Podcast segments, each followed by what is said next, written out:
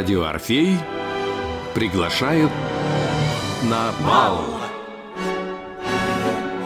История нравов сквозь музыку времени. От древности до наших дней.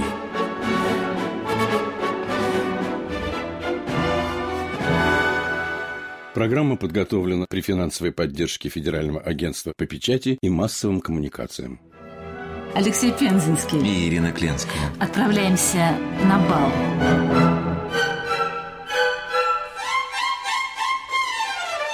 Тем более, что сегодня нас ожидает путь вверх по шелковой лестнице. Дайте мне список белья из прачечной, и я положу ее на музыку, говорил Россини. Россини нужна была публика, как он говорил, которая кричит и стонет от восторга и наслаждения. 1812 год, премьера в Венеции, его оперу «Шелковая лестница».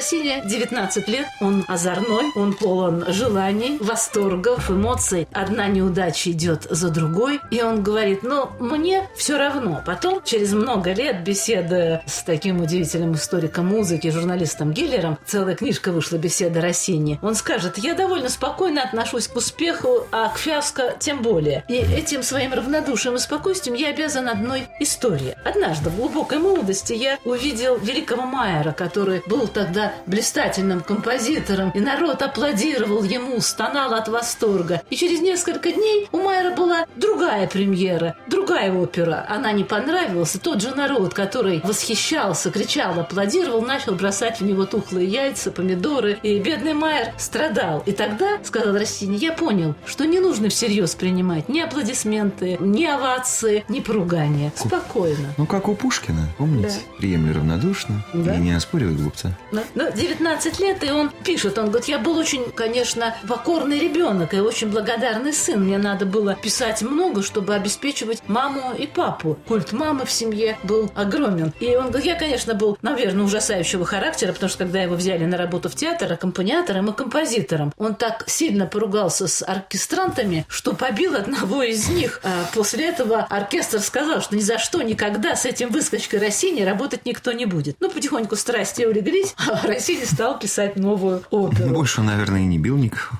Больше и не бил. Хотя вообще надо сказать, что легенда о таком легкомысленном характере сильно преувеличена. Я читаю его переписку с удовольствием, и его беседы с Гиллером. Посмотрите, что он вспоминает. В этот самый момент, когда он сочинял «Шелковую лестницу», а перед этим еще огромное количество опер, которые проходили, как он говорил, с безобразным неуспехом, а надо сказать, получал он за это не так много. Как вы думаете, Леш, сколько стоила даже опера «Шелковая лестница»? Ой, даже не знаю.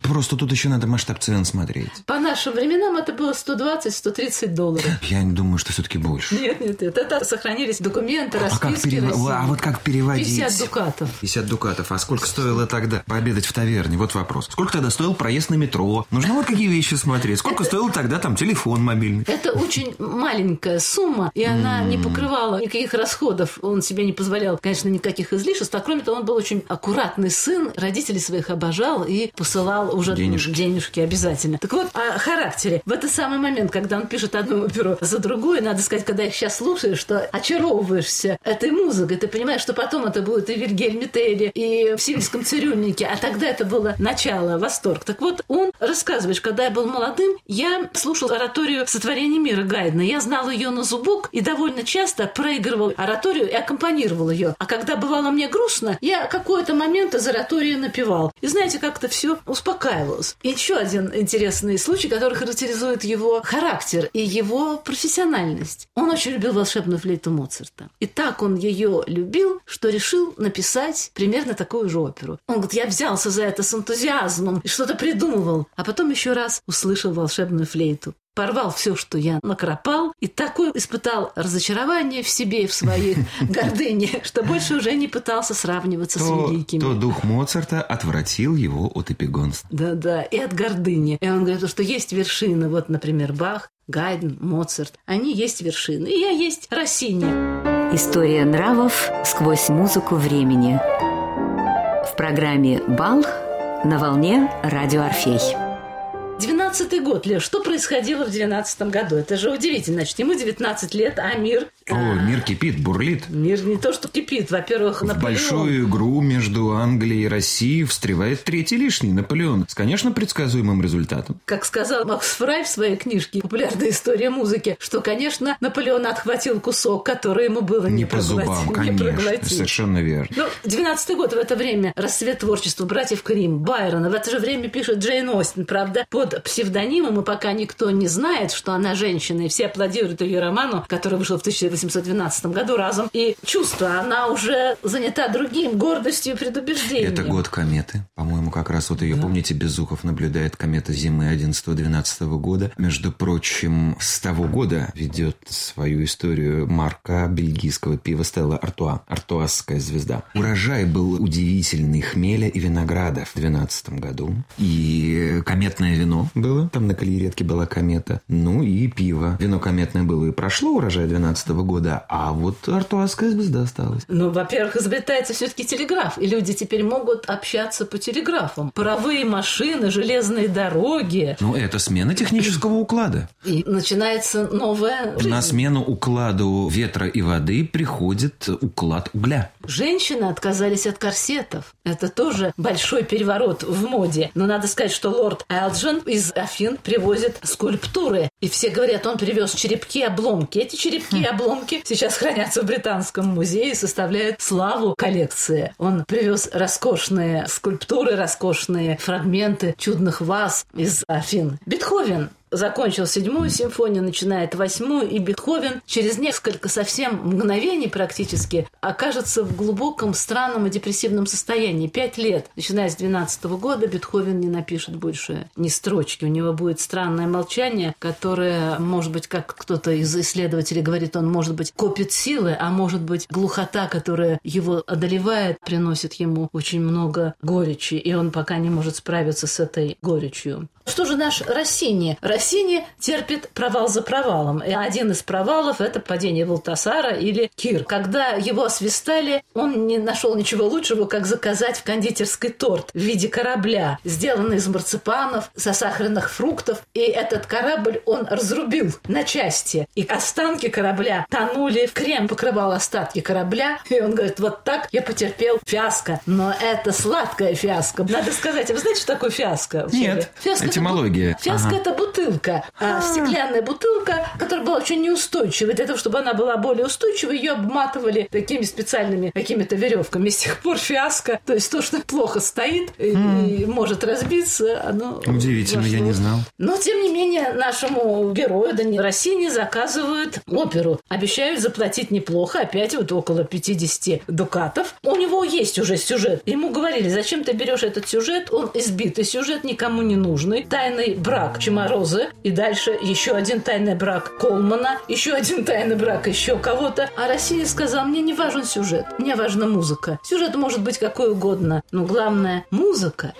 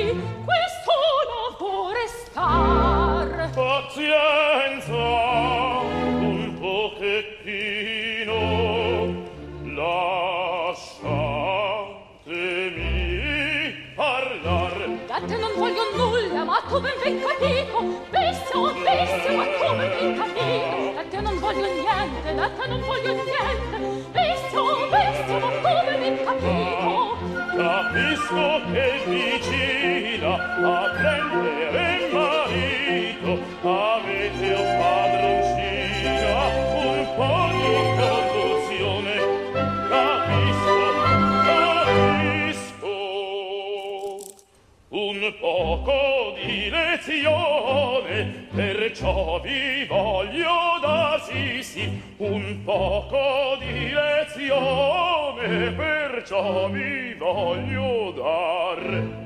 Un poco di lezione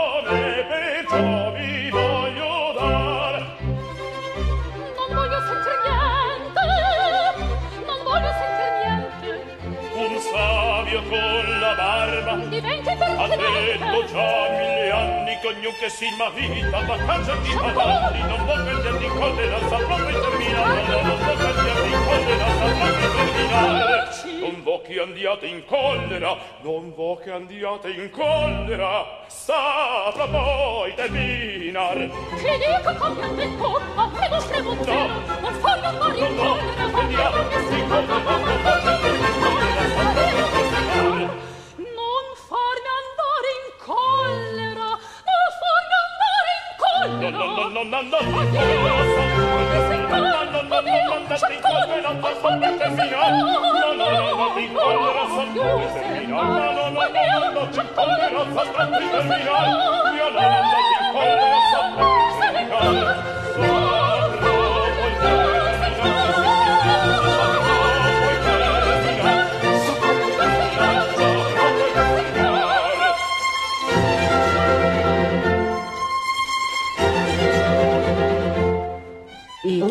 которой он использует избитый сюжет, а потом вообще будет использовать избитые сюжеты, превращая их в шедевры, она не может не восхищать, она вдохновляет и радует. История, которую даже пересказывать трудно, она может происходить где угодно. Например, я очень люблю одну из таких последних постановок, с удовольствием ее и смотрела, и слушала. Это в городе Пизара каждый год проходит фестиваль оперная Виа Россини. И вот на одном из последних фестивалей была опера «Шелковая лестница», где все путают друг друга. Невеста одного путает, хочет выйти замуж за жениха другой. И, в общем, это уже не важно. Начинается серия очаровательных дуэтов. Комедия ситуации. Ситуации. И ты наслаждаешься звуками, красивыми людьми и смешными ситуациями. Так вот, дело происходит вообще в наше время. Все занимаются спортом, все разговаривают по мобильным телефонам. Но удивительно, что это совершенно никак не сказывается ни на музыке, ни на истории, потому что она может происходить Конечно, где угодно. она вневременная. Историческая декорация – это всего лишь декорация, не более того. Но какие-то вещи, какие-то детали, конечно, все равно играют свою роль. Например, раскрепощенность в моде. И в первых постановках дело происходило в Париже. Это, конечно, мода Наполеона, когда немножко военизированный стиль, когда женщины раскрепощены, мужчины брутальны. Но главное, что в это же время одна из личностей начинает завоевывать мир. Это Франк Браммель, человек, которому мы обязаны дендизмом. Это один из первых денди. И с его легкой руки дендизм стал такой изысканной модой. Модой. И более того, стилем жизни. А Когда что- Инди лондонский одет, между прочим, Онегин же тоже живет накануне наполеоновского вторжения. Это те же самые времена. Безукоризненность линий, пропорций, сдержанность, безупречность, ухоженность, деликатность во всем. Это стиль одежды и стиль поведения, стиль жизни. И актеры, певцы старались на сцене во времена России быть одеты по этой последней моде. Изящно, чуть-чуть роскошно, но очень сдержанно. Правда, Россини говорил, что певицы, особенно меня, очень сердит. Во-первых, они все время хотят денег много и все время хотят других нарядов. И я думаю, что композитор, пишет Россини, получает гораздо меньше, чем певицы. Как а что бы они были без нас? Удивительно. То, что как все-таки все мало меняется.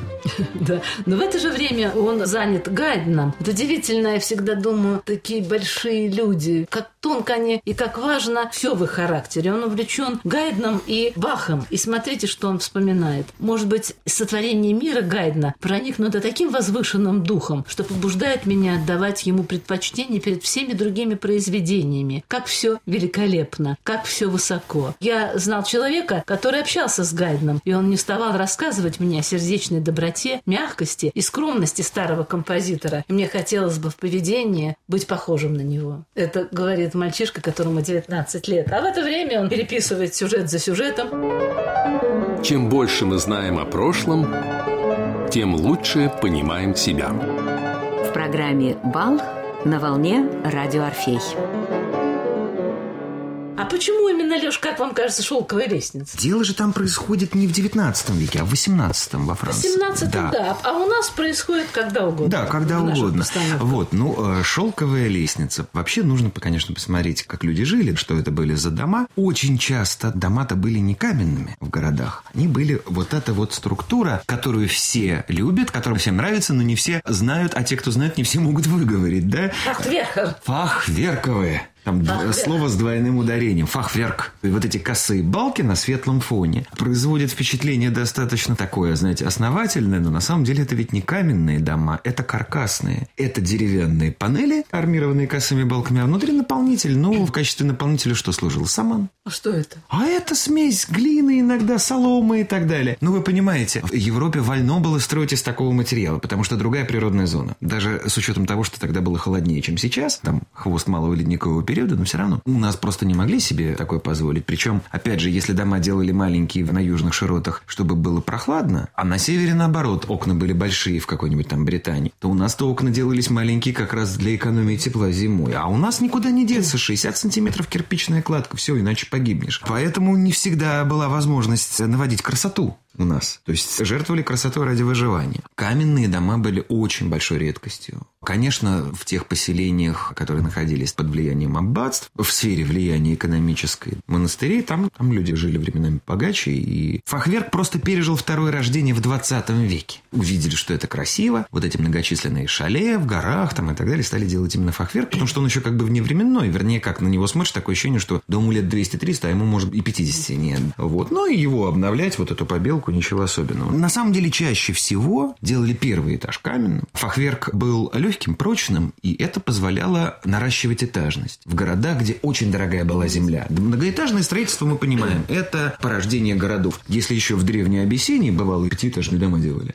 Да, то уж что удивляться насчет 18 века. Первый этаж был часто каменным, ну, кстати, как и в русских зажиточных домах. А остальные уже вот, собственно, фахверковыми. До четырех этажей. Да, при этом еще должен сказать, что чем выше, тем дешевле. То есть последний этаж занимали бедняки, и они получали больше всего солнца. И, кстати, особым украшением дома была черепица. И тут все зависело от того, какие месторождения каменолом не находятся в округе. У нас не так много залежей глины. А где как? В районе там Лонли-Санье были залежи разноцветных сланцев. И там вот эта разноцветная черепица знаменитая, которую просто добывали в каменоломне. Важно понимать, что это действительно воспринималось как украшение. Окна выходили на улицу, как правило. С улицы попадали сразу в гостиную, в главную комнату. Она служила и гостиной, и столовой. За ней другая, поменьше, кухня. На кухне, кстати, тоже тогда обедали бывало. В узком семейном кругу совсем не обязательно было обедать в столовой. Даже у зажиточных людей. Да, конечно. А в кухоньке теплее. Ну, понятно, что торговцы, нотариусы, прочие отводили обычно первый этаж под контору или под торговое помещение. На втором этаже как раз спали. Лестница была внутри дома или даже снаружи. Потому что, опять же, площадь дорогая, а лестница, вы понимаете, она очень много съедает. Да-да. Нередко лестницу навешивали снаружи. Причем, кстати говоря, те, кто мог себе позволить достаточно большой по площади дом, ставили лестницу внутри. И, кстати говоря, перила появились поздно. В основном в качестве перил были канаты корабельные, которые купали, натягивали канаты. И держались Да, за держались за них. То есть это такое вносило морской дух, как дом походил на корабль. Вообще дом как идея корабль.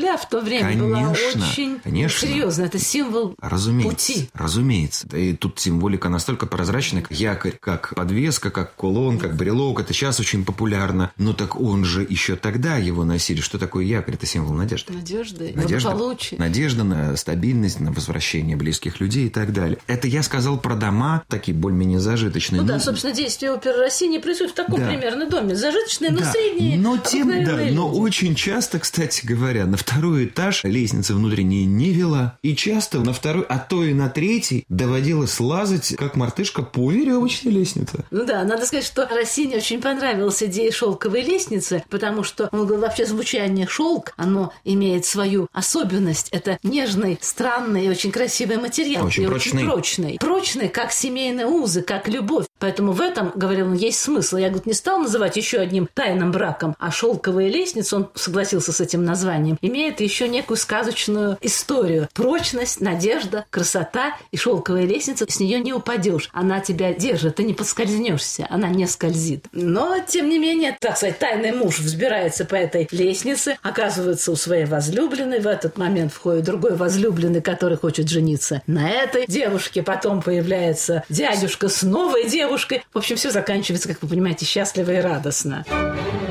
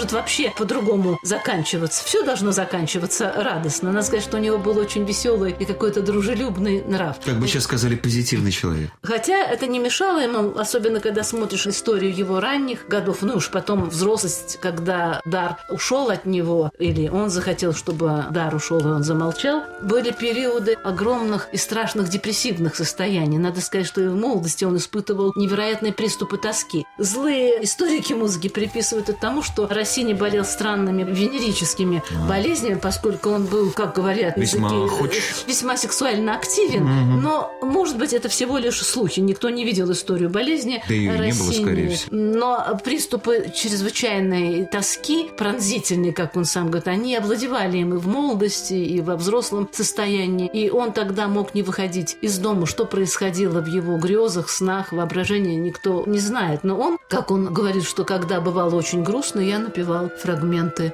из сотворения мира. Когда ему говорили о том, что тайный брак Чуморозы всем уже надоел, он вспоминал потом о Чуморозе и говорит, что это был чрезвычайно вежливый и очаровательный человек. Иногда он казался чуть-чуть мрачным, но эта мрачность, вот смотрите, замечание глубокого и доброжелательного человека. Эта мрачность была, вероятно, от глубоких мыслей, в которые он иногда погружался, и ему не хотелось разрушать это состояние. Во много мудрости, много печали. Но кроме того, этот сюжет сейчас нам кажется немножко экзотическим. А тогда-то как раз вкусы-то были другие. Да, и более того, тайный брак это была обыкновенная, надо сказать, житейская история. Очень много людей тайно обручалось, и потом обнаруживали себя перед своими родителями. Даже не родители, а те девушки или молодые люди, которые Перед были опекунами. опекуны. Да. Потому что опекун имел свой всегда интерес своих Да, рассчитывал э, на зачастую, свою прибыль часто. да, да, да, заработать на молодости своего подопечного или своей подопечной еще больше денег, Да. которые положить себе в карман. И вот как раз эта алчность становится в мишенью, в общем-то, сатиры. Сатира. Но это социальное явление. Конечно. Тайный брак в то время был очень распространенным явлением, и мы можем увидеть в великих... Так или иначе, мы даже можем увидеть это у Бумаршевит, что такое Да. эти переодевания. И, конечно, желание маскарада, желание все время развеселить и придумать, сделать жизнь немножко театральной. Так любили театр. Приходили, и это же было событие огромной важности духовной, Острейший душевной. культурный голод испытывали, потому что какие были тогда развлечения? Театр, да и чтение. Вот и все, пожалуй. Ну, музыка. Музыка, кстати, была доступна далеко не всем. Мы Ну, понимаем, с вами ну. не было плееров, извините. Но поэтому было очень много живой музыки, и такое значение имел музыкальный театр. Конечно. У Россини есть потрясающие, надо сказать, замечания и размышления о музыке. Я, позволите, даже прочту это, потому что мне это нравится. Это писал взрослый человек, но об этом он думал и в 19 лет, что музыка является возвышенным искусством именно потому, что, не обладая средствами для подражания действительности, взлетает над обычной природой в идеальный мир и посредством небесной гармонии возбуждает земные страсти. Потрясающе. Музыка, повторяю, целиком идеальна. Она не является искусством подражательным. И главное, говорил Россини всегда, музыка должна возбуждать сердце. И если она сердца возбуждает, то это хорошо. Это некий гармонический язык, которым хотелось бы узнать. И вот этот гармонический язык позволял общаться между собой людям. Поэтому музыка такая. Если Да. вы переслушаете, я вот недавно Да, переслушала. я тоже, кстати. Шелковая лестница, и я очарована. И думаю, какое же наслаждение, какой же темперамент, какая яркость выражения, ясность мысли, легкость. Чудесно. Одним словом, дайте мне список белья из прачечной, и я положу на него музыку. Во все можно вдохнуть музыку, только в этом и есть смысл, может быть, жизни художника. Но это он, конечно, погорячился немножко Рассини, но для него, наверное, это было так. Но в любом случае, вы знаете, «Шелковая лестница» послужила удивительным таким маленьким трамплином, потому что после этого он написал оперу «Пробный камень», и неожиданным образом этот пробный камень открыл ему двери всех театров, всех гостиных, всех салонов. Он стал невероятно популярен. Его музыку распевали везде. Не было человека в Италии, который не знал бы мелодии Россини, не восхищался ими. И он говорит, ну что, шелковая лестница – это начало моего пробного камня. Когда очарование звуков действительно захватывает слушателя, тогда слово само собой отодвигается на второй план. Когда музыка не захватывает, на что она тогда? Она тогда не нужна, она станет излишней или даже будет мешать. Окончен бал, погасли свечи.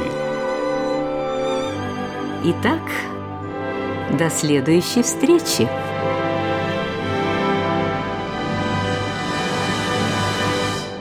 Программа подготовлена при финансовой поддержке Федерального агентства по печати и массовым коммуникациям.